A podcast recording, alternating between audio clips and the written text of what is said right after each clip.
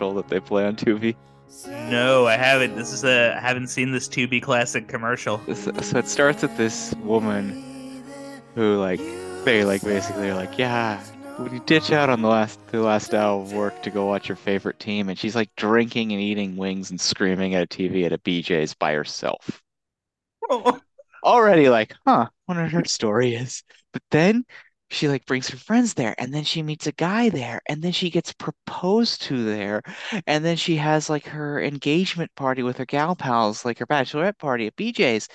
And I none of no this none if you're getting if someone is proposing to you at a BJ's brew pub, mm, I don't think so. And yeah.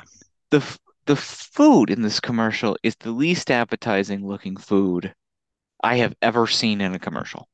I I'll go on record as saying the worst food is like and I'll say this as someone who like occasionally, you know, if I have the TGI Fridays itch, I'll occasionally get something at TGI, but like the worst food you can get in America, in my opinion, is like that level, like the Applebee's, where it's like it's not like fast casual.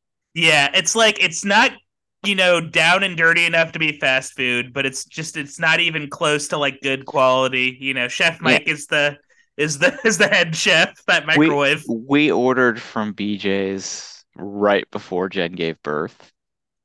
And it was kind of this whole like, let's go crazy. Potato skins and their like pazu their Pizookie cookie thing and some their version of pizza and just all of it.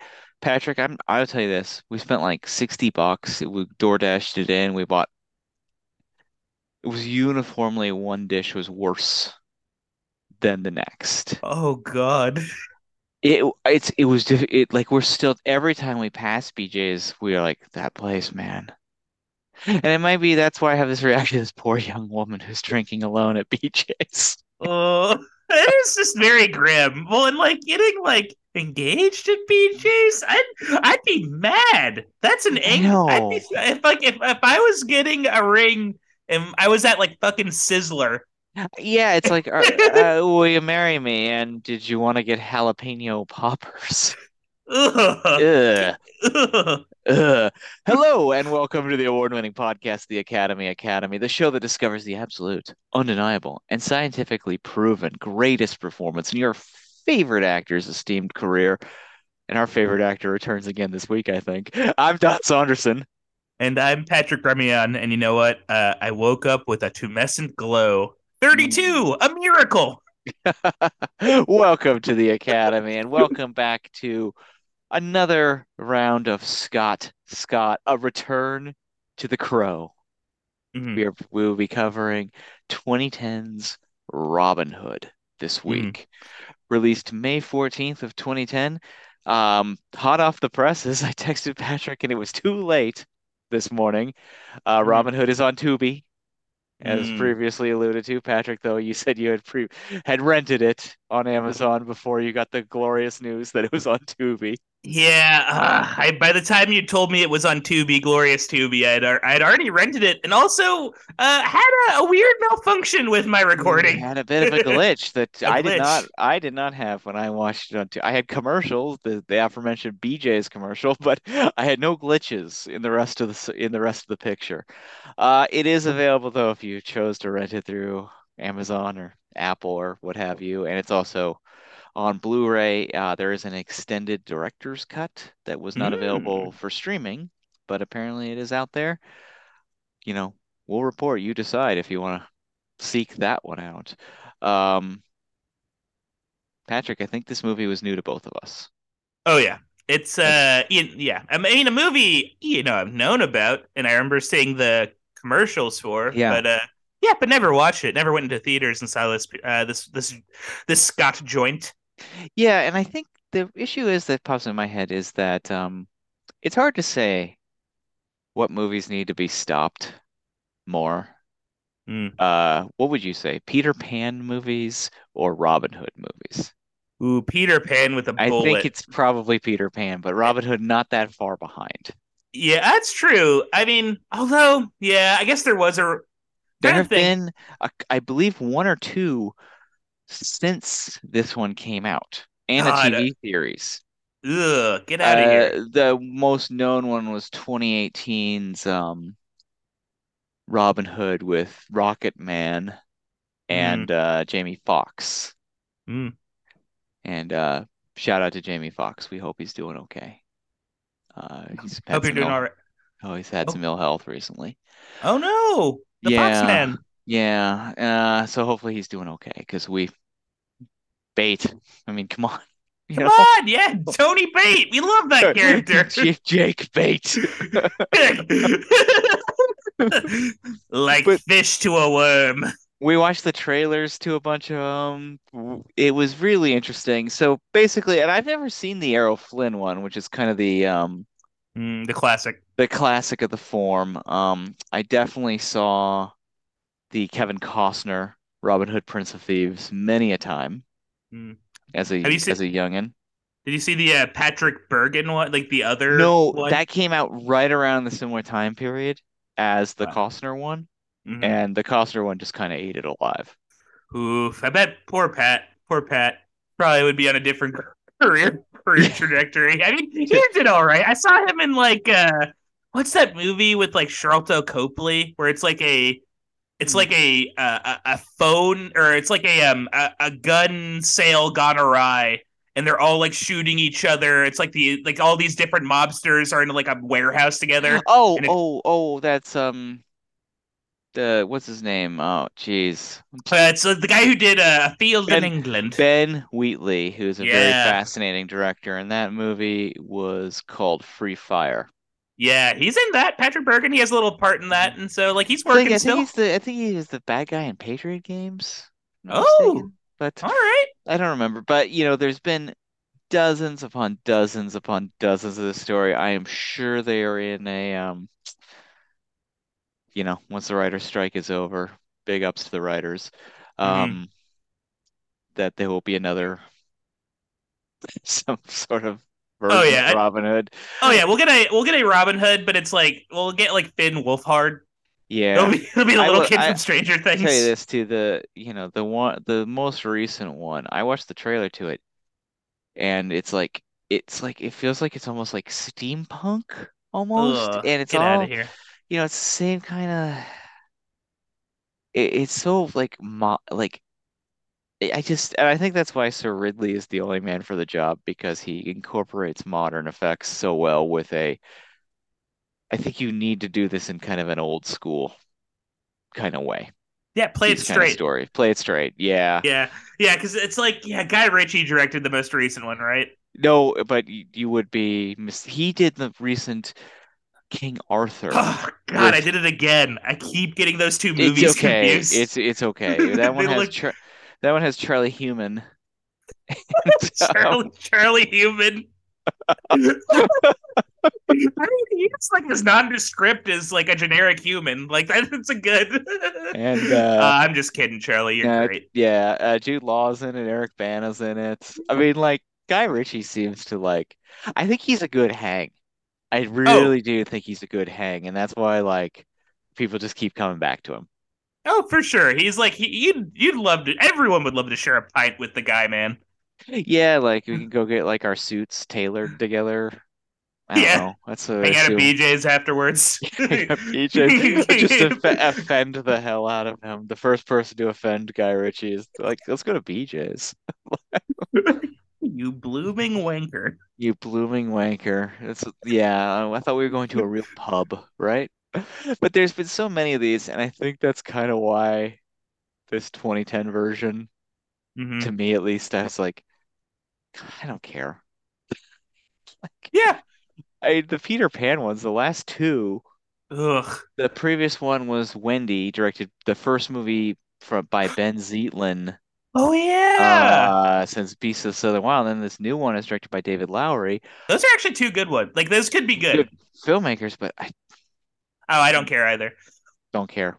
It's like uh, another one in this as Pinocchio. I feel like Yeah. there's been Oh, yeah. Ban it. Get Yeah, Get it he'll outta here. Burn Pinocchio. Like you know what, Guillermo del Toro, he's the last one in. He got his. Yeah. He got the last. We're done. We don't need it Done. anymore. We're done. We're done. Yeah, it's over. I'm hanging Pinocchio. I'm putting. Yeah. I'm putting all the Pinocchios in Guantanamo. There's too many, too many Pinocchios. I agree. scare me. It's like, who cares? Who cares? Yeah. Oh, it and sucks. Yeah. I think that that was like, I don't know why. It, it- they, you know, and I guess sometimes they can do really well with it, but it is interesting to me why they keep trotting these out. Like, it's there is. I think it's easier. I think Mhm. there's all you know. You like don't really have instant, instant brand Instant- recognition. but I, if you're a filmmaker, like the challenge really is, um, how do you make this fresh at Mm, all? Yeah. And I think that's kind of that's a good starting point too, with what they did try and do in January of 2007 with a spec script by writers by the name of Ethan Reif and Cyrus Voris. They are um, a writing team that is known for um, oh they did Dem they wrote Demon Knight. That's cool. Um, Yeah, they did. uh, Um, I think they did like Kung Fu Panda Kung. Fu Panda, Bulletproof Monk, kind of a classical like big ideas writers, like big like, like big swings. Like what if we did, you know? Yeah. And so theirs, they wrote a spec script called Nottingham, and their idea reminds me So of yeah. Owen Wilson and um Royal Tenenbaums. We all know Custer was killed at the Battle of Little Bighorn, but what my book presupposes is, was he? You know, it's like- and this Nottingham is the idea is that perhaps the Sheriff of Nottingham, who historically through all of the iterations of this this story was Mhm. portrayed as a baddie, Yeah, not a fun guy. uh, that perhaps that he the cop was not the baddie. If he was a goody, what if the tax collector was actually a cool dude you want to hang out with? And you know who's not as cool? Robin Hood. And that's the kind of thing that um, I mean, executives and producers that kind of pitch in the room, mm, I get get the impression gets them pretty pretty pumped. They're like, cool. Like, oh, that's just a little weird. Oh, the baddie's the goodie and vice versa. I mean, that's how Joker got made, I imagine. Yeah, Yeah. yeah. It's, you know, I don't get me started. That's crazy. Oof. What? Um, This twisted guy? this twisted guy. So the script got in the hands of mega producer Brian Grazer, who, of course, produced last week's American Gangster. Mm. And um, they got the script over to Russell Crowe Oh to yeah. play the role of the Sheriff of Nottingham.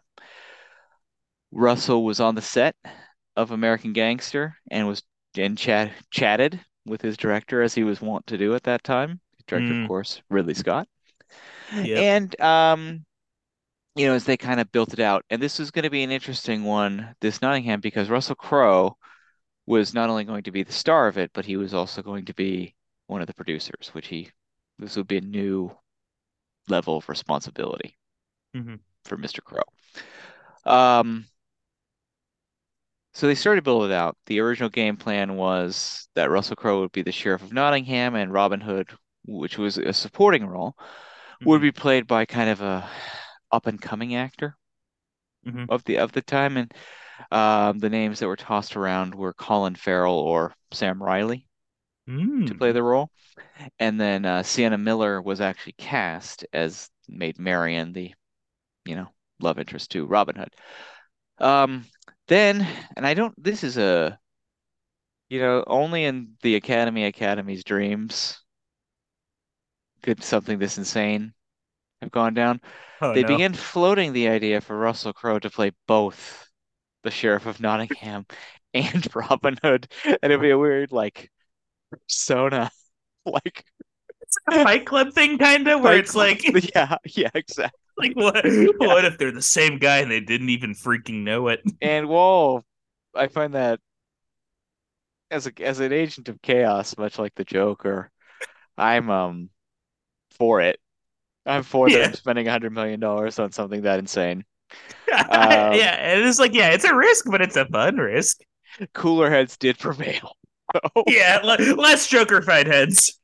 And as it kind of got built out, they of course they sent it over to r- the script over to Ridley Scott due to the pre-existing relationships with Brian Grazer on American Gangster and Russell Crowe's pre-existing relationships. And Ridley Scott was like, "This is rubbish.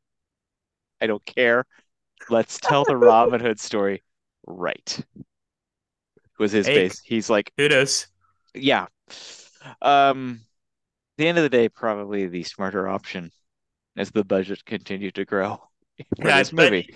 Okay, uh, I will say though, man, you, it is the smarter option, and you know, spoiler alert. Uh, I don't think either of us are like we both we like this movie. It's a good time, but the the idea of a Tony Scott.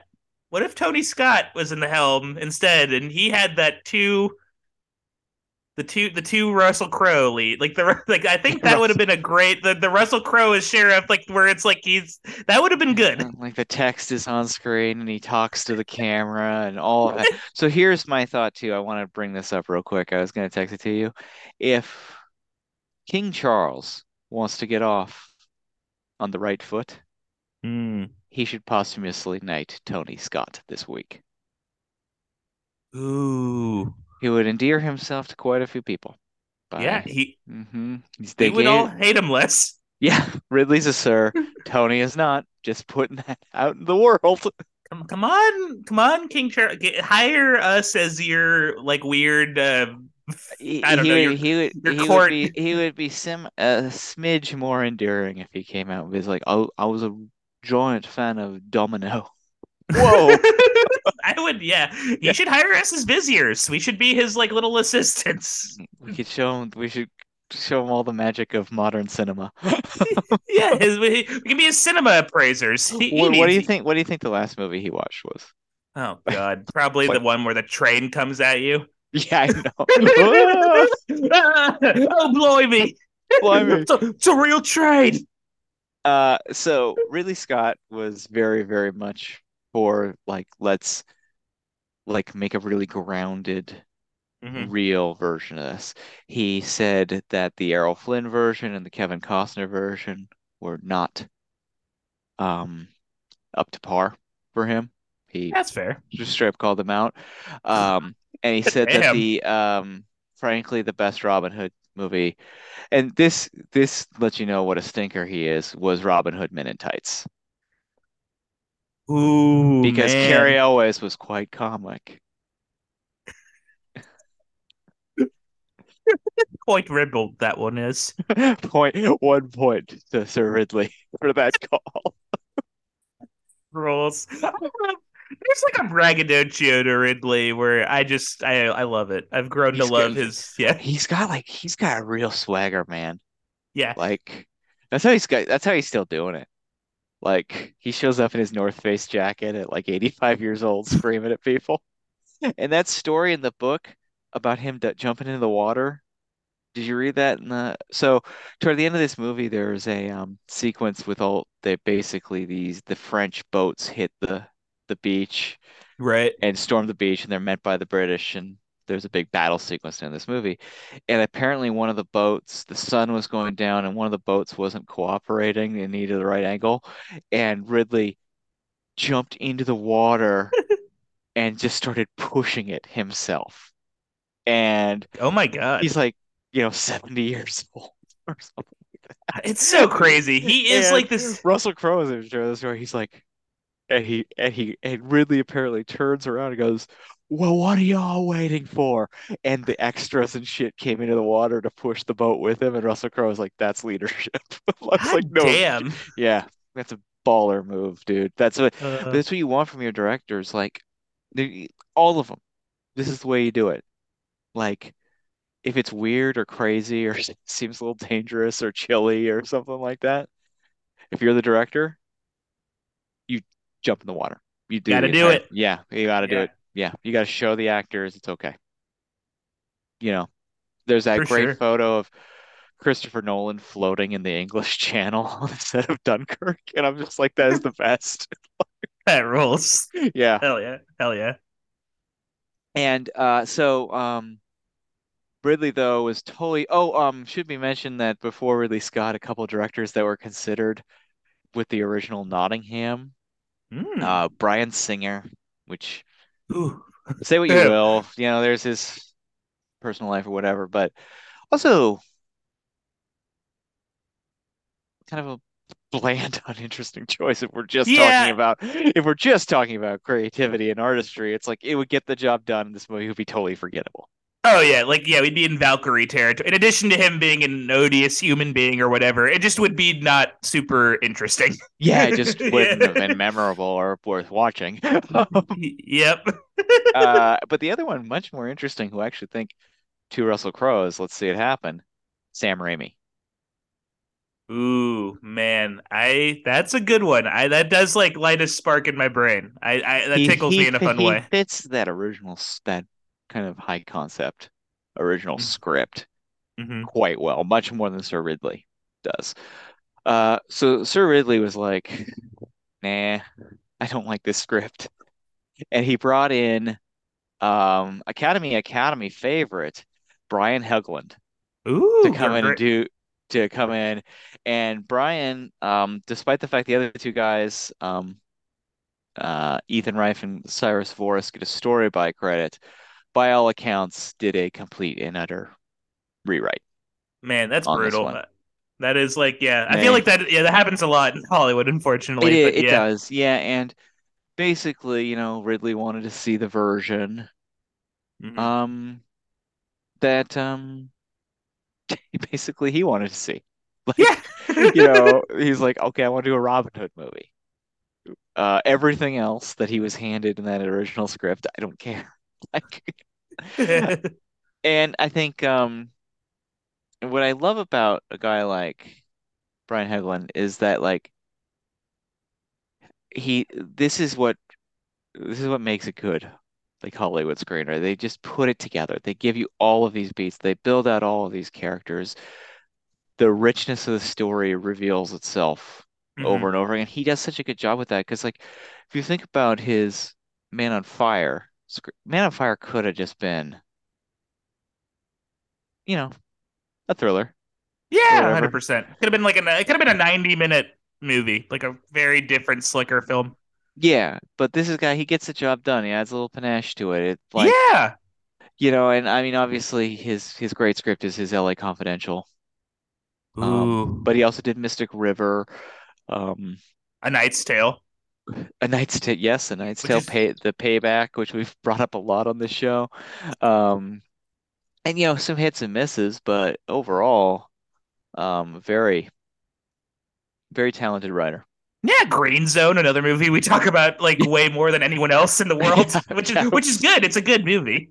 Green Green Zone is a very like vicious anti-war picture, also very action-packed, which is the kind of again the hard part about making an anti-war picture, right?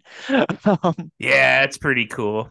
But so Brian came in and he and Ridley kind of built out this new script as this building of an origin story hmm of Robin Hood in this very grounded sense. And the basic storyline here is that Robin Longstride is a archer in the army of King Richard Lionheart, and they are coming back from the crusade. And because the crusade is was such a folly, they basically have to ransack France, every castle they pass in France, like all Yeah. the way through.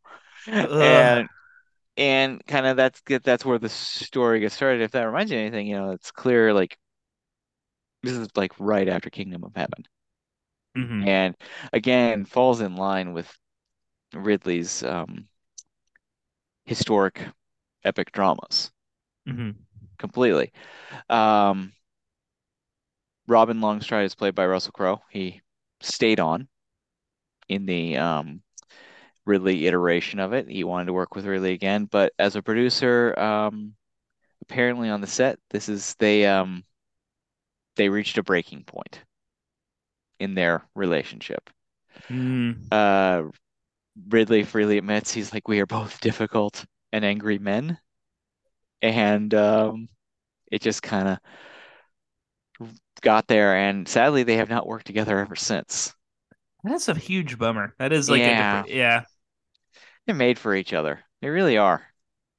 Mhm. Yeah, Russell yeah, Russell Crowe is kind of like the perfect like vessel for the type of cinema Ridley Scott excels at, at least in this era. Absolutely. Yeah. Um, and so the um they basically though, you know, this was a tumultuous, hard production. You watch this movie and I think there's nothing easy about this movie. No. Like this is a big, big wide scale production. Mhm. Um and Very basic a lot of practical effects too. It just the Yes. scale is massive. the scale is I mean so many horses. Ooh, So many God. horses. Yeah. And yeah, and like we mentioned, this is basically an origin story. I I told Patrick I was really reminded of like Batman Begins. God, yeah. And I was like, yep. And you know, and that kind of it does set you up because what this movie does is show you how Robin Longstride becomes Robin Hood. hmm And this initial journey, um, which is quite complicated, all things Mhm. considered. Basically, what goes down is that um, the Richard the Lionheart, who's been away forever, seems to be a good leader, but is seems also to be utterly cracking up. hmm Um, and he's played by the excellent Danny Huston, who I always like to see in movies. Mm. Um, he is killed on the battlefield, which, Mhm. you know, we we've seen it before in Ridley Scott movies. The rise to who gets to be the new king always includes intrigue. The Mhm. next in line to be king is his little brother, Prince John, played by the gloriously unhinged Oscar Isaac in this film. he is, Um, yeah. He's excellent in this movie. He's, He's so good. So he's petty. so good. He's so petty. He's like um he doesn't try for those added bonus levels of wimpiness that uh, Joaquin Phoenix leans into is because like the obvious parallels between him and Joaquin Phoenix and Gladiator. hmm But um he's funnier, more petty. He loves the ladies. He's like, you know, he's very like he's like a total like he's like a total goofball. He wants to lead everybody into the battlefield. It's like very like At one point, he's like clearly fighting his own men on accident. it's really like it's really good. So um he though, he's already married, but he really, really he's got the hots for uh a French royalty, Isabella, played by Lea Seydoux. And Mhm. if every movie I ever saw the rest of my life had Oscar Isaac and Lea Seydoux as the two leads, I would pr- I wouldn't complain. Yeah. I wouldn't. I'd be okay. They are Yeah, they, get, handsome. they get the job done. They are a handsome couple. Oh yeah, they're just and they're just like yeah, they're just it's so. I love his his foppish arrogance is yeah. just Oh, yeah. That's so a good, good. perfect word. He plays him foppish. He's so foppish. Yeah, it's really good. Yeah. And um, so he wants to like prove himself as a ruler, and unfortunately, he's not paying a great deal of attention, and he has a buddy from from the from the breast, as it's described in the film, um, Godfrey, who is a Mhm. member of the royal court, played by Mark Strong from I remember from last week's episode of Body Lies. Godfrey, and this is another, this is something I was on board with. Godfrey is a baddie, tried and true. Just They a don't- baddie. They don't, they don't, and what I like, Godfrey doesn't have like, I'm upset because my dad left and that turned me into a baddie. I'm just a baddie, and Yeah, I'm in no. it. I'm I'm in for it. He's straight up like uh, Alan Rickman in Die Hard, just in it for the money. Alan Rickman in Robin Hood, Prince of Thieves, Ooh, yeah. There we go. playing the sheriff of Nottingham in that picture. And so Godfrey goes behind enemy lines, basically says England's up, England's like ready for the taken Hmm. uh, to the French. And, you- and did you see the um one of the French soldiers is the guy who's um the guy from the farmhouse in Inglourious Basterds in that opening scene? Yes, Yeah. yeah. Denis Michaud or whatever, however Yeah. you pronounce his name. Yeah, he, he. There are so many blink it and you miss it. Like this movie has one of the most stacked casts. We say this This- every week. It feels like, but This one, uh, this one in particular, this is like, and everyone gets something fun to do too, Mhm. which is on you. Like everyone like gets to play in this one. So he basically is like, I'm gonna bring over these French soldiers and we're gonna ransack the countryside to make money for the king Mhm. and show him who's boss. Um, the king, the uh, advisor, the older advisor of the king, William Marshall, played by William Hurt, Mm. um, does not like this idea. no, no, no. he is he is taken away. Meanwhile, on the way back from the Crusades, Robin Hood and his friends, Will Scarlet, Little John, and Alan Al uh, Dale, who are all played by Kevin Durand plays Little John, Scott Grimes plays Will Scarlet, and Alan Doyle plays Alan Adale, which I thought was a wonderful coincidence that they have such similar names. Also, side note, we watched I watched Armor of God starring Jackie Chan this afternoon after Robin Hood. His name in, in the movie is Jackie.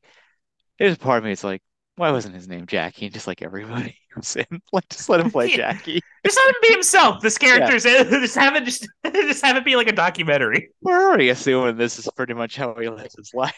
Yeah, it's kind of like how Neil Patrick Harris plays himself in uh, the the Kumar Harold and Kumar movies. Just have fun. Let him be him. Have fun with it. Uh, also, that movie's Armor God is rad. He plays a former pop star turned Indiana Jones-esque soldier of fortune. Why not? What a, hell yeah, Hell yeah. hell yeah. Do that. I don't think there's any American actor that can pull that off nowadays, for sure. There's no, yeah, there's only one Jackie, as we've Yeah. you know said many times. So um uh Robin and the guys take off because they are just like this is our time like this is not good the king is dead we gotta like hit Yeah, the they were in back. the they they were in the stockades at the time too because Yeah. of some chicanery, and they some and so chicanery um but they come across this ambush on Mm. King Richard's men uh run by Godfrey and the French Hmm. Um, they save the day because Robin and his boys, guess what they're good at? War, war stuff, Yeah. man. They're really good at this. They're really good Uh, at fighting. arrows and hammers, baby. They they know it all. I like that they all have like specialties too. It's like a great crew.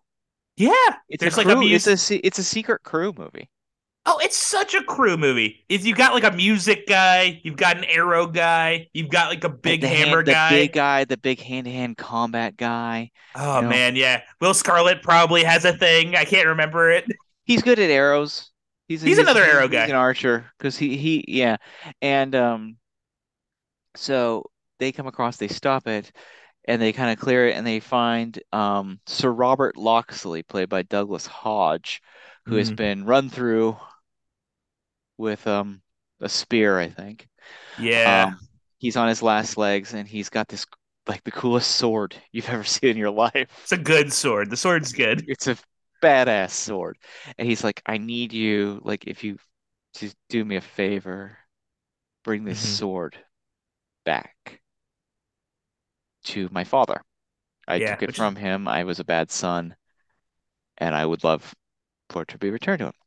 Yeah. Crazy ask. No map quest back then. Hard Crazy, to crazy ask, but we know Robin will be up for it because he's got Yeah. a um real sense of character, if you will. Yeah.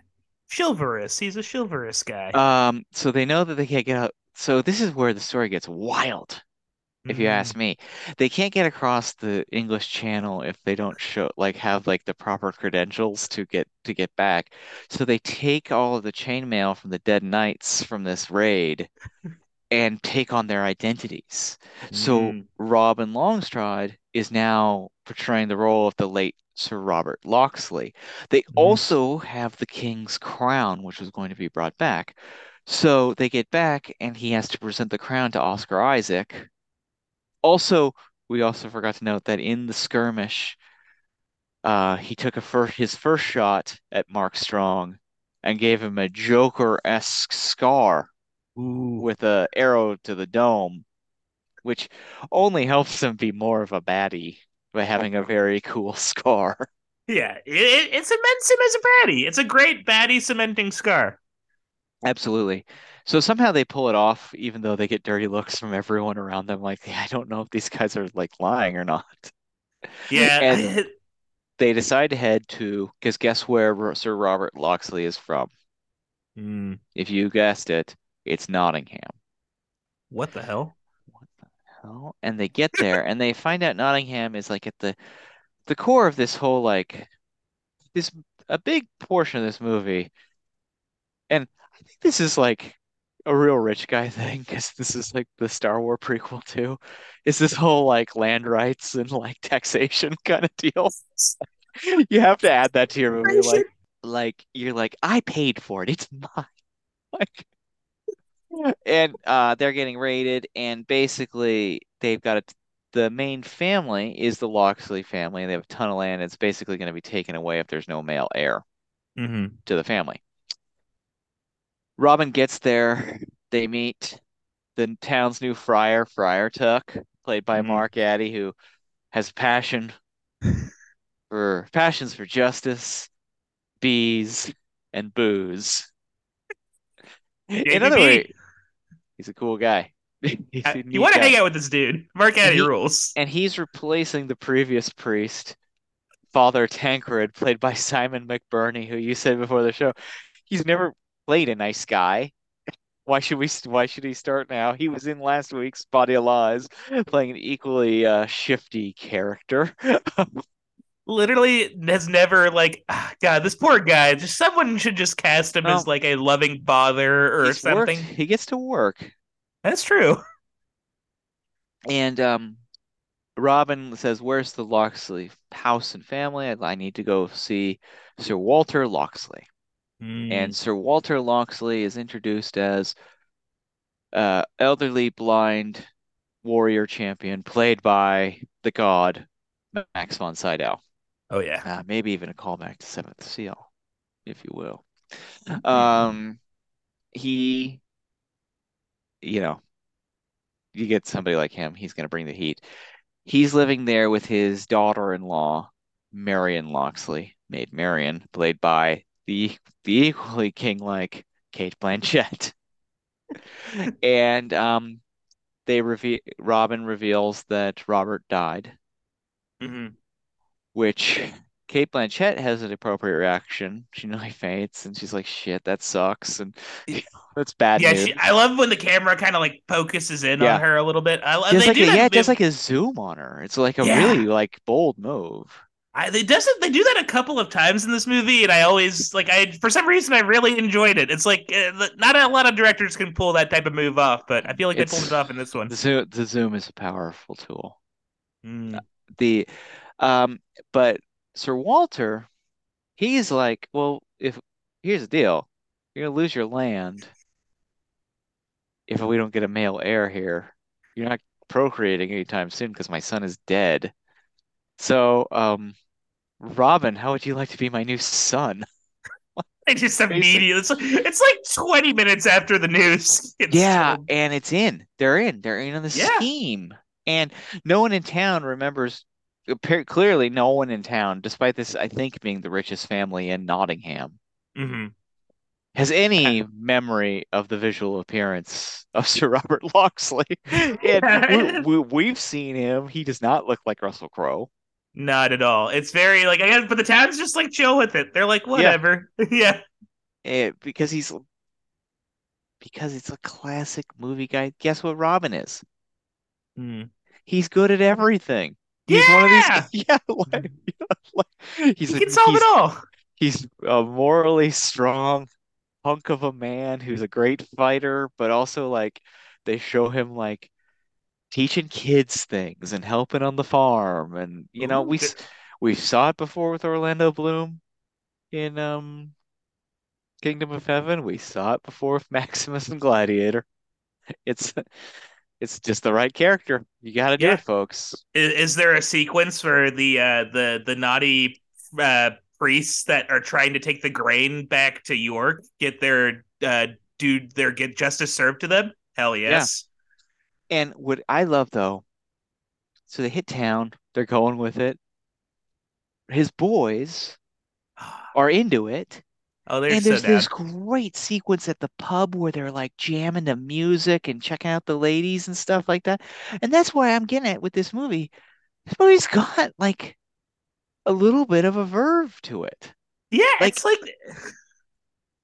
It does have like hangout scenes and like it like feels fleshed out. Well, it's like it feels like it's so funny. Like sometimes I get the vibe of like they're like um it's like they're like Leonardo DiCaprio's goons from Wolf of Wall Street. Like that's like it's like the Robin Hood's version of PG uh, PJ Byrne and Yeah. Henry Zebrowski and Brian Sa- Sacca. Like it's great. yeah, and they yeah, they think they're like, we got nothing else to do and you're cool. So we're hanging with you.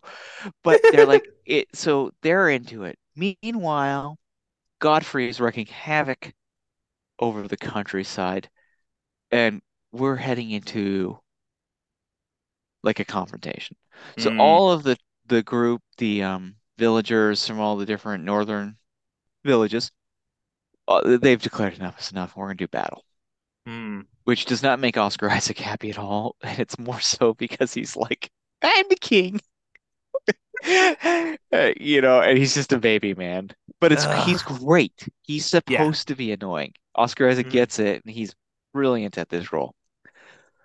But then, like William Hurt shows up, he's like, I don't know, like, and then we got so let's all talk about it. And then Russell Crowe's like shows up, he's like, now I'm the leader and general of the army, and I'm gonna give a speech about what this movie's all about.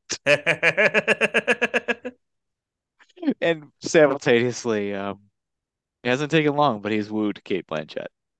Oh yeah, no, it's happening in the background, and it's like you know what? Um, on one level, that might be one of the weaker parts of the movie, like their whole courtship and all that stuff. But like, I feel like you believe it. I think Russell Crowe and Cate Blanchett are great actors, and then they're also like kind of age appropriate. Like it, all- it all, and then when you learn about Cate Blanchett's like past too, where like she didn't really know her husband that Yeah. well. Like yeah, like They um they look good together. They look right together, which yeah, goes a long way. Like seeing them like ride a horse side by like horses side by side. You're like, I believe these two are a team and like Yeah. a couple. Like Al- al- Also, they both have like star energy, like hugely. Like they both have that same level. They got they both have the same wattage.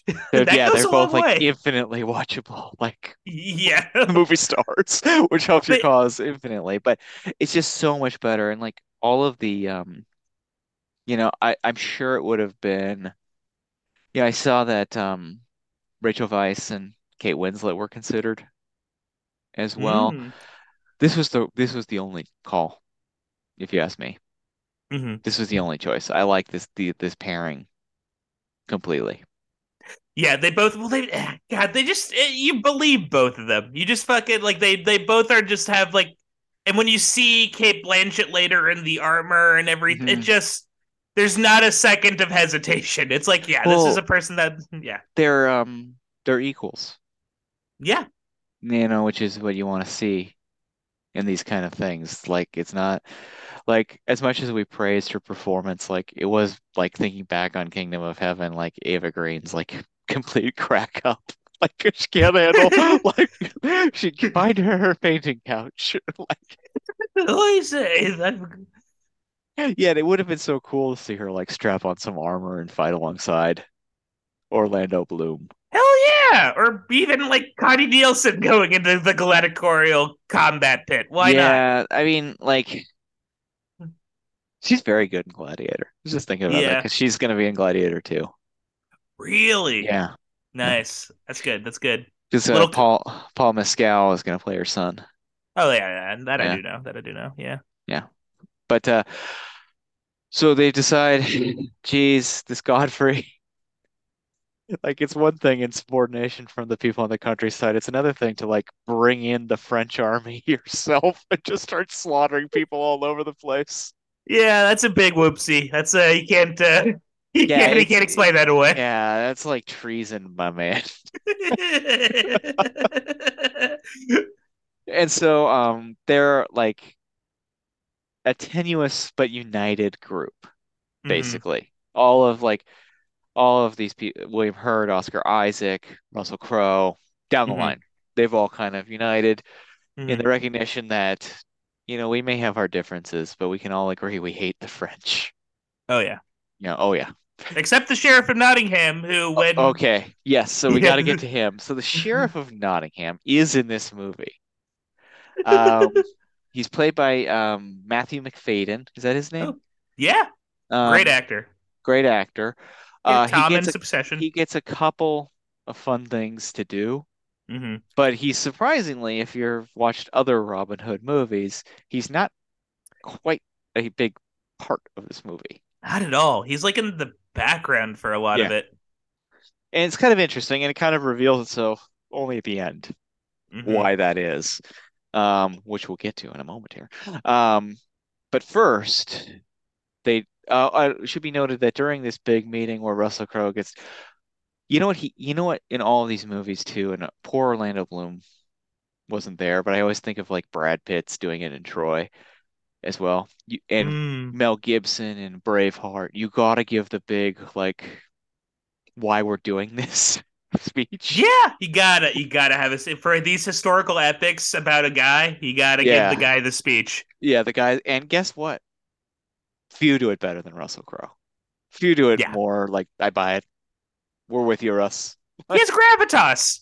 Yeah, he, he's so like you know I was re you know reading about it because this was he did Body of Lies right before this movie, Mhm. and we'd kind of talk about it. He was playing like this like desk bound, overweight, middle aged guy in that. Schlub, a schlub. Yeah, and he has to come back in this and play like a believable bruiser.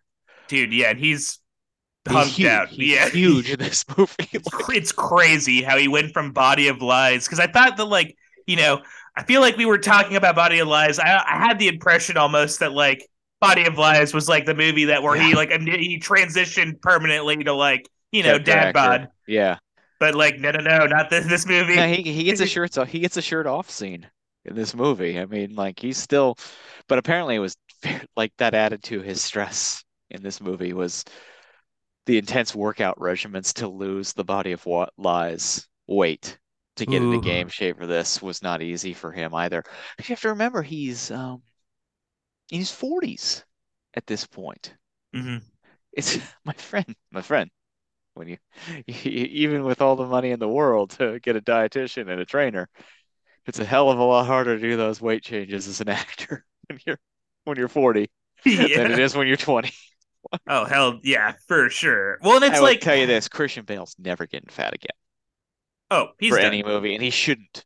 Don't do it, dude. Don't do Yeah. it either. Yeah, you won't go back, buddy. He won't. Yeah, it's like you're gonna get diabetes by going back and forth like that. yeah, you will get some sort of new type of gout that affects your heart. Yeah, don't. Not worth it. Robert De Niro wouldn't do it. And he's the Yeah. guy they're all basing this off of. Yeah, Gary Oldman. He didn't. He was like, I need. I'd rather get like a an award winning makeup artist to design a new Yeah. style of mask than. I know. It's like I'm I'm 60 years old. I don't care. Like I'm Yeah, not gonna I'm good. this. I have nothing to prove. I'm Gary Oldman. yeah. Um, but that leads us to this. They meet them on the beach, Godfrey and the French, and it leads to um, a truly spectacular final battle sequence. Oh, it's One so of the best we've seen. We've seen a lot on this show, and this is one of my faves. I think this one was great. This is a top three for me easily. And I think um I love the aquatic element. Mm. I think that that's great. And just um the hand-to-hand combat, you want to see you want to see um Robin get into it with Godfrey. There's even humor because Oscar Isaac says I have to go in, and William Hurt's like guard the king. To the guys, like he's like he's gonna get himself hurt. It's, it rules. can- yeah, it's very funny. And then um what we kind of alluded to, which was maybe the the one of the great highlights was uh Cate Blanchett throws on the chainmail and the armor and she goes into battle too. Mm. And it's so satisfying because it's like like we we're getting at them being equals. They're this couple who like fights and goes for what they believe in together. And it's um You don't see that very often. No, and and, and it felt and it felt like earned with her character too. Like Mhm. I feel like she's gone through a rigmarole. She had her own sequence before too, where she like had to like kind of fend off like um Godfrey's second in command, Yeah, and yeah. then and, yeah kills she blasts kills him, him. in the neck, which was Yeah. great, very That's satisfying. pretty good. And then, well, but then there's also like We this other element. the re- there is a revenge element too because um, while Russell Crowe was making his big rousing speech to the troops, Godfrey was looting Nottingham Mm, behind there, and like Patrick said, Cate Blanchett had to fight off Godfrey's second cr- creepy ass second in command, but unfortunately, Godfrey could, to really like underline his Snidely Whiplash villainy so good. he kills Max von Sydow. And that gets it. That puts it over the top. Now we know. Like it's personal, He- baby. He's a dang baddie, yeah, because he's like reveling in killing Max von Sydow too. It's like, well, and Yeah. then Max von Sydow gives him another like slash on. And that's So- like makes it feel like yeah, it's great. It's a really good like Godfrey and Mark Strong really like villain a good villain helps your cause so much in these things and he really knocks it out of the park with this. But back on the beach, they're g- going at it and then Godfrey I loved it. So they're in the water. Godfrey knocks over he's he attacks Cate Blanchett Mhm. And near and gets her pretty good. But then Robin gets there and Cate's in the water and Robin is like in this like massive sword fight with Godfrey, but he has to keep looking back to make sure Marion hasn't drowned, basically. Ugh. And then they're doing this thing where the boats are like crashing together and people are getting stuck between them and she's kind of like floating in the middle. toward, toward that. So like he gets out of there, he goes under, and Godfrey's like, ha ha ha, got him. Yep, done. He gets on his horse, but then he sees that um the English are totally kicking the French's ass. Yep. He does maybe, yeah, another tremendous villain thing. He just runs away. Like, I'm out of here. So he gets off his horse, but then we get this fucking badass hero moment. Robin comes out of the water with like bloody face and like bow and arrow in hand, slow motion close up of Russell Crowe like growling. He's screaming. and He's like, ah. Yeah, you're just like, that's awesome. Like Rules. that's totally rad. He busts out the bow and arrow. We know he's a rad archer. We see Godfrey like roll away. Ridley shoots the hell out of it. He uses every trick in the book. Close-ups of the arrow, like pulling out like all of it. Close-ups of Russell Crowe, like giving this like badass look. Fires it. Arrow must go like seven thousand yards or something like It's that. insane. It's like an improbable, and you're also seeing it from the perspective of the arrow too. At some Yeah. points, yeah, It's like you're getting it all. It's terrific. Godfrey turns around right in time to get it right through the jugular. Oh yeah, and he's grinning. He's like, you know Like what? Great shot.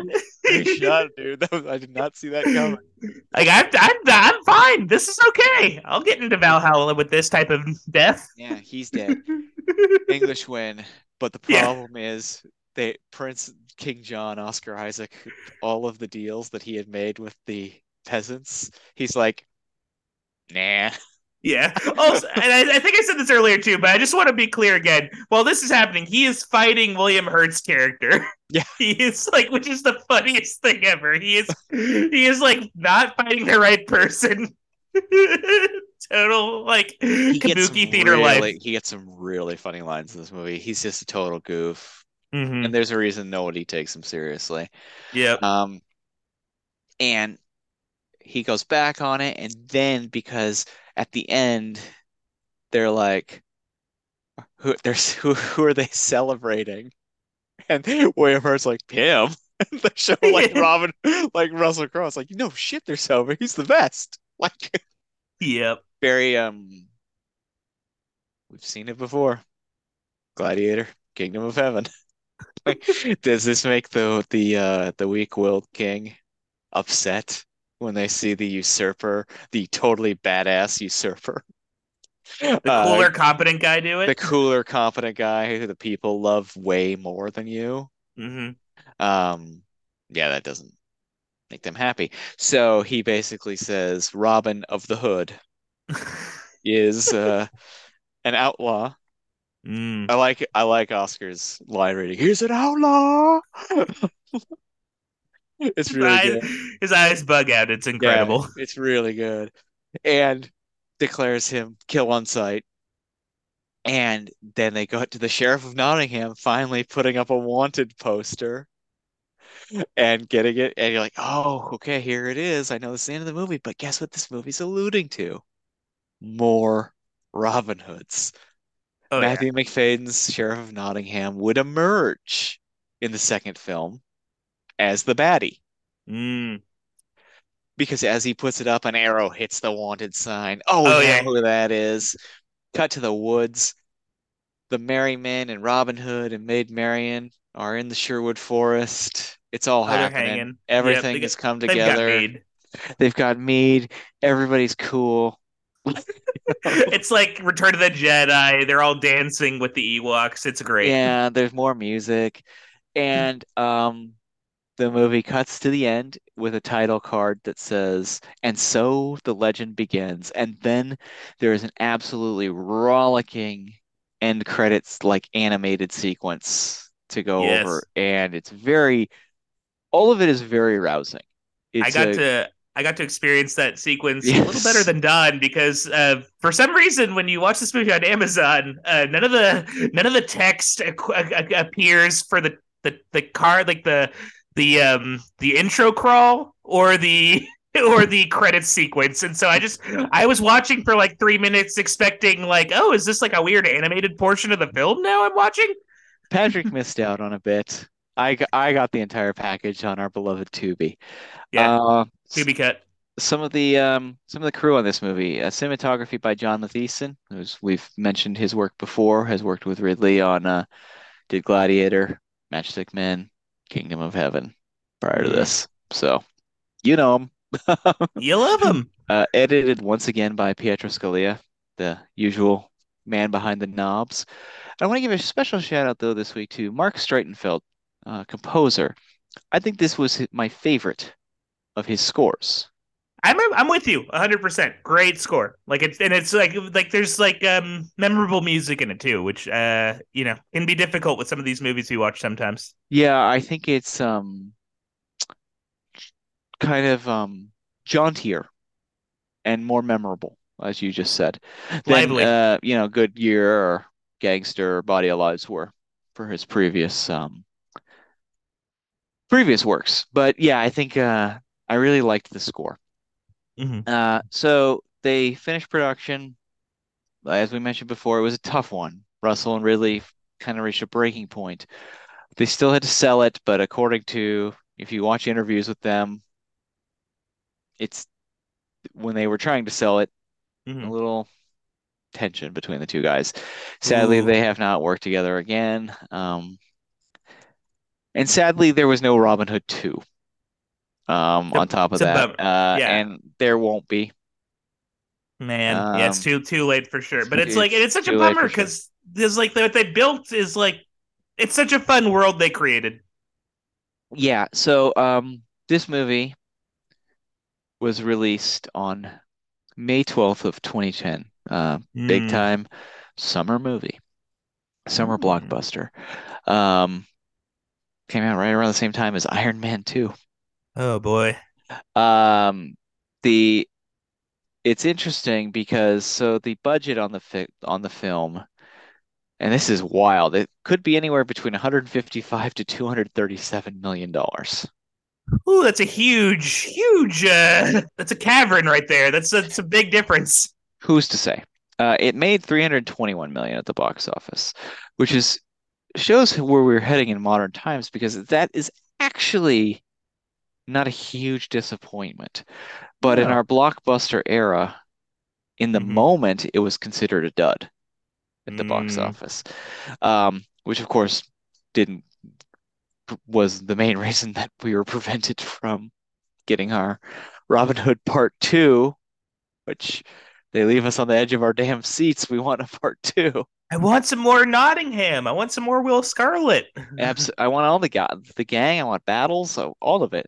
All the gang. Um, movie uh, received a 43% on Rotten Tomatoes, and you were saying it has a very low Letterboxd score too. It has like a 2.7 on Rotten Tomatoes, which or on a Letterboxd, which is like bizarre to me. That's way too low. And uh, the critical consensus on Rotten Tomatoes is that um, Ridley Scott's revisionist take on this oft-told tale offers some fine acting and a few gripping action sequences, but it's missing the thrill of adventure that made Robin Hood a legend in the first place. Hmm. Ebert gave it two stars out of four. Outta Um, here. and he went with a broader, little by little, title by title, innocence and joy is being drained out of the movies. Um, This isn't like a grim, dark Robin Hood. I don't get why everyone is so. I don't know. Anthony Continue. Lane of the New Yorker found the film dour, critical of Russell Crowe. Yeah, was he was he mad that there weren't enough of Miss Incredible's ass in in the movie? Yeah. Like, have you read that the review of his where he's very horny for Miss Incredible? It's an interesting. It's an interesting review of Incredibles too. That's wild. yeah, that's an um, interesting. Yeah, that's an interesting read if you're bored. Yeah, and they say um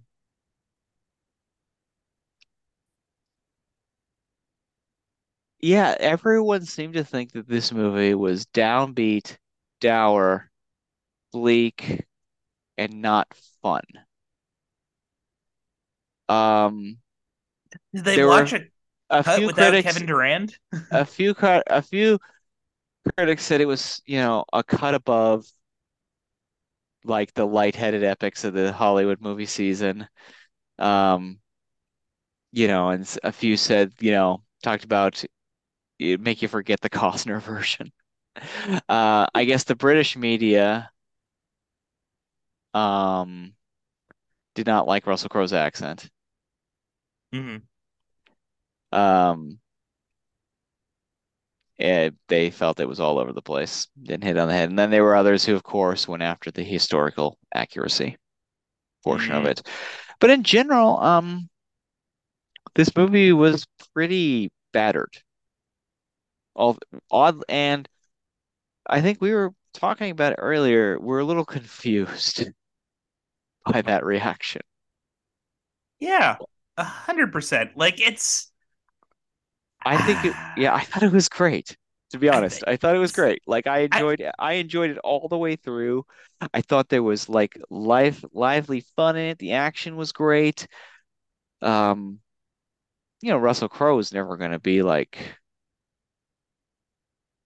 Will Ferrell, but you know, I think they want like a quippy Robin Hood, like a Spider-Man esque, like Or- goofball saving the poor. uh, speaking well, speaking of Iron Iron Man 2, they want the um Robert Downey Sherlock Holmes.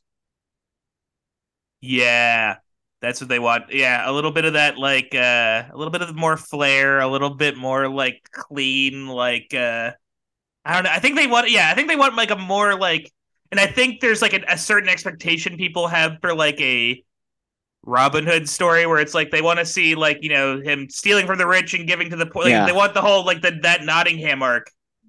And there's almost like a part of me, I'm, and I'm just thinking about this now.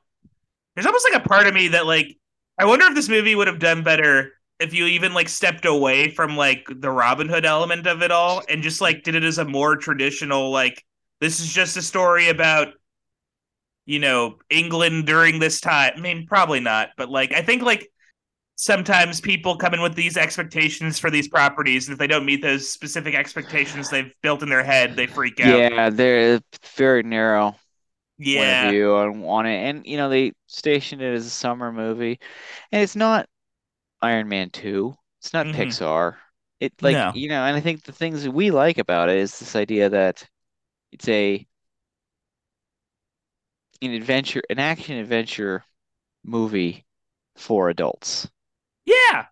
And it has like a and it feels like I don't know. It's it's for adults uh but it doesn't but it's not like highfalutin like you're not like it No. doesn't have like this crazy deeper meaning and it's not like it's not like what you said about how like you know I think a lesser version of this movie would try to give a reason for why everyone's the way they are Mhm. and why Mark Strong is like, you know, my dad was me, like, you know, all that sort of stuff. And the fact that they just kind of like play it really straight.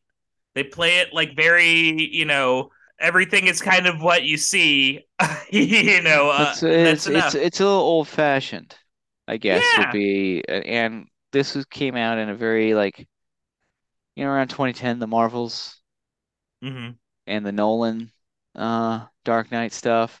It's all really re like building hmm into a big deal. And um, I guess around 2010 too, it's like because there used to be like you know in the 60s, 70s, or whatever, adults would go to there would be big budgeted movies that were like you know like for adults. Yeah, like The Godfather was like one of the highest Yes, grossing movies of that year. Like Godfather is a blockbuster for adults.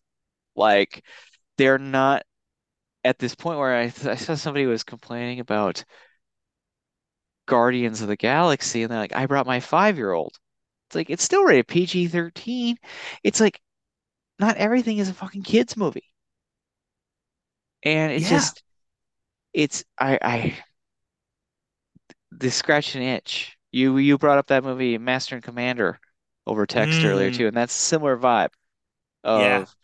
the adult, not adult like it like like in terms of like graphic violence or sex or things like that, but just taking itself or taking the audience, giving the like you can handle this. hmm This is a little denser. It's not goofy. It's there isn't like a teenager who's part of the group who you've fallen in love with, you know, or something like yeah, that. there's not like uh there's not a lot of weird wisecrackings and like uh it's I don't know. Yeah, it is just like um it'll be interesting to see um I have, I think that like in a couple years I could be totally wrong, but I feel like it's going to actually like cuz right now we're in peak like you know, movies holding your hand, nothing for adults in cinema right now. It's just Mario's and Guardians and whatnot. But I think it's uh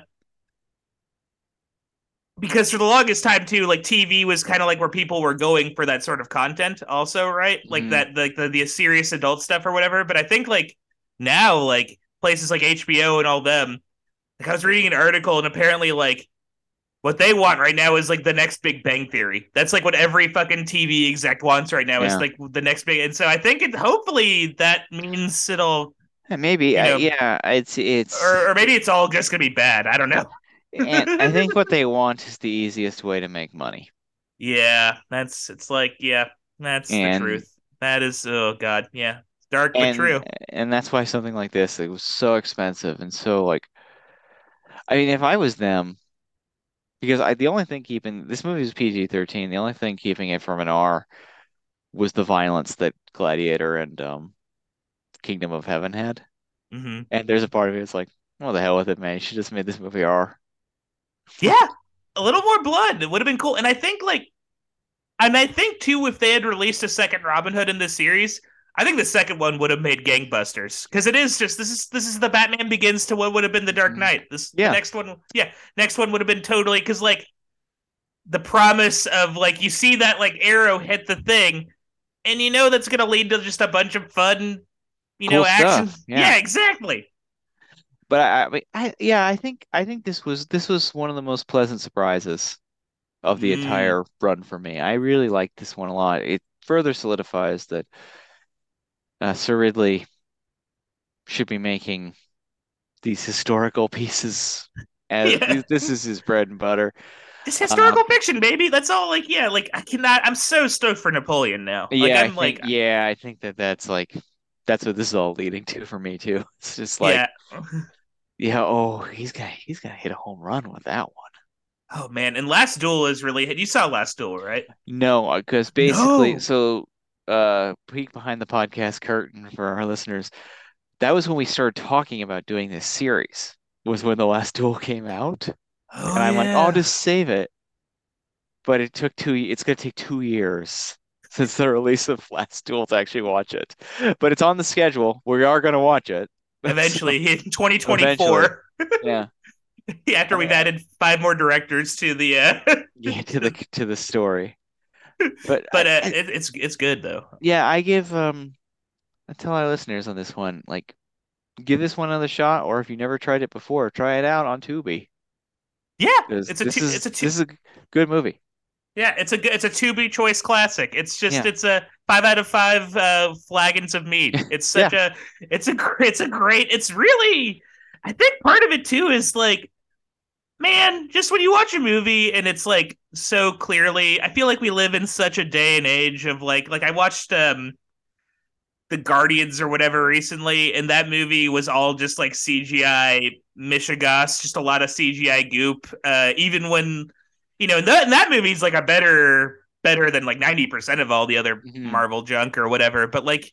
You watch all these like Marvel goop things, and you watch all these movies that are just CGI glop and slop and slime, and then you you watch a movie like this and it's like these motherfuckers made sets everything feels tactile and lived in and real And- And what they It's- used CGI for was to expand, basically. Yeah.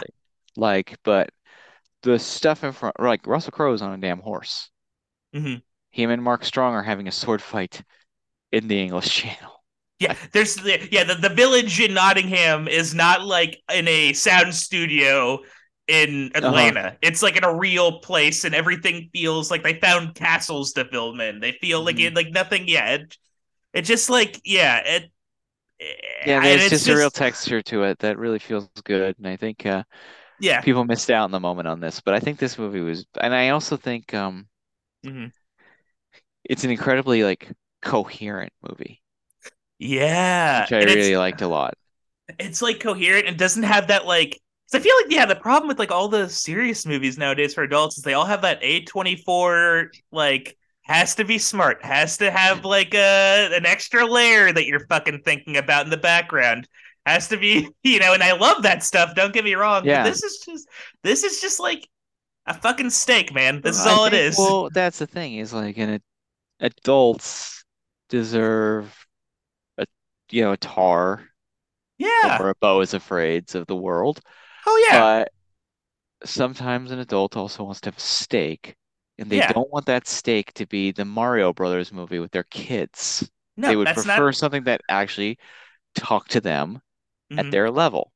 Yeah, that's that not that's that's not steak. That's fucking Burger King, which is Yeah. fine. I like I eat I I like a Whopper every now and then, but like sometimes mom and dad want to go to fucking Morton's. Like, Well, it's like um, it's you know, it's like when you're if you're gonna go out on a date at my age, Yeah.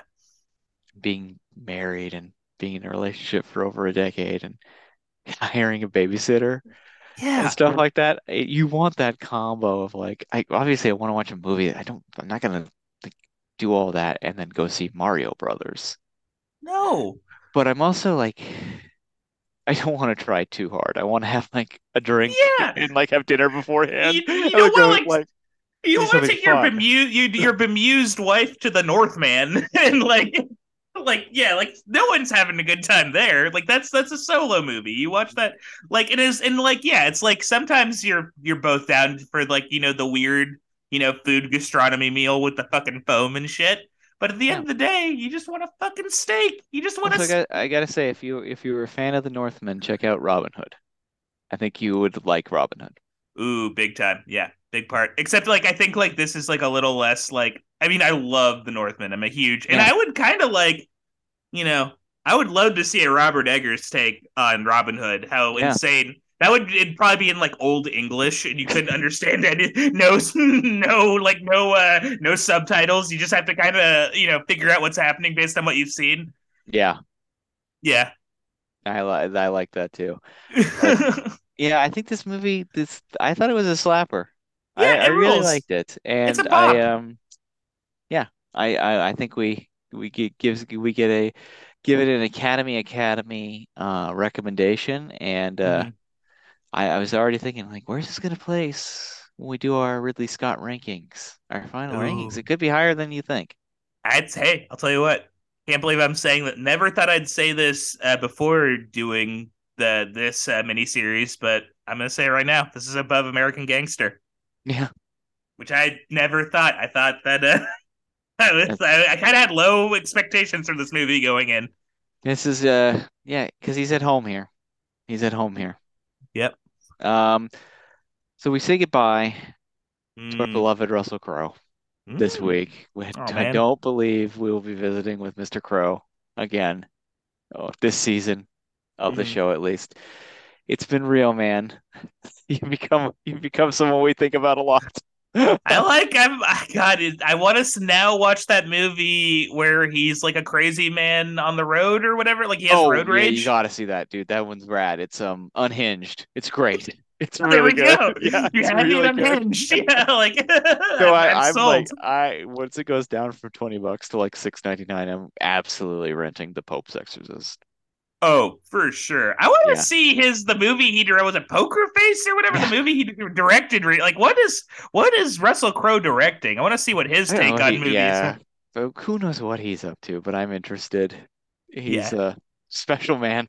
That is, He's a unique. He's a unique. uh He's a unique bird for sure. made a real impression.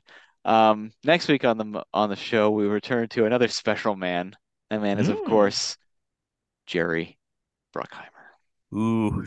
with a Visionary Alliance Part Six. Oh shit! Oh Uh, no, this, this- one's gonna be big. This week is a triple feature, folks. Uh, go to the bathroom before, Mhm. before you start listening to this up. Uh, Pearl Harbor from 2001, Pirates of the Caribbean: The Curse of the Black Pearl 2003, and National Treasure 2004. The height of Jerry's more, let's call it family-friendly Disney Mhm. side of things. I am pumped for this. I told Patrick I, I watched the first half hour of Pearl Harbor before we jumped on tonight. I have questions and thoughts already about the entire thing. I will talk next week about why I think Michael Bay should direct a musical. Oh, I'm so I'm I am like so curious. I want to know because like I I I want to see I want to see the argument. I can't wait. Uh, all of these are available to rent, buy on physical. Pearl Harbor has just been added to HBO Max. While Mm. Pirates of the Caribbean, Curse of Black Pearl, and National Treasure are both on Disney Plus if you have any of those services. The week after that, I'm pumped for this. I can't believe we're already here. 2012's Prometheus. Ooh, We are moving along Mr. Ridley Scott. uh, can't wait to drink that black goo. I know. That Can't wait to- delicious black, the forbidden snack. Can't wait to be really, really annoyed by that guy who's not Tom Hardy. Oh, dude, I hate. Um, God, He's a good he's a good actor. great actor, Mr. Upgrade. He's a great Yeah. actor. Just his character. Well, his character, and then like Rafe Spall's character is like a lot of issues. There's a couple people that make silly decisions in that movie. You can kind of gather why Michael Fassbender's David would have a lesser opinion of the human race. Yeah, some of the choices that uh Charlize Theron makes, and, Yeah. and the guy who's the bad guy, in the Tom Cruise in the Mission Impossibles. Yeah. Awesome. Um, oh man, ex- exciting. I can't wait for I can't wait. So in two weeks we'll talk about that. That's on Hulu right now. Mm. Uh, but can you know we're kind of in the zone where these are these are not hard finds. They're on all the services. You can get them on disc. Go, Yeah. you know, you could you could figure it out. But uh, that's what we have to come. I'm pumped. We're really getting into it. Ridley Scott comes up in like regular conversation with family and friends often. Close my eyes and I just see Harvey Keitel in the Duelists. Yeah, better than Harvey Keitel and Bad Lieutenant. Yeah, that, that wouldn't be fun. I would not like to close my eyes often. No. Um, if you if if if you're one of those critics or people who thought Robin Hood really needed to have some more freaking fun yeah. I disagree with our assessment entirely, check in with us, the Academy Academy podcast at gmail.com or on Twitter at the Acadacad. This was a fun one. I was I enjoyed this movie greatly. it's a Um, great this is movie. this is, why we do this to get a pleasant surprise like this. oh man, what a happy, yeah, great, great day. Just had a great day watching this film. like it was great. Yeah. So for Patrick, I'm done. We will see you next week on the Academy Academy. Uh, later, skater. Bye. Guess who just got back today? Them wild-eyed boys that had been away. Haven't changed, had much to say. But man, I still think them cats are crazy.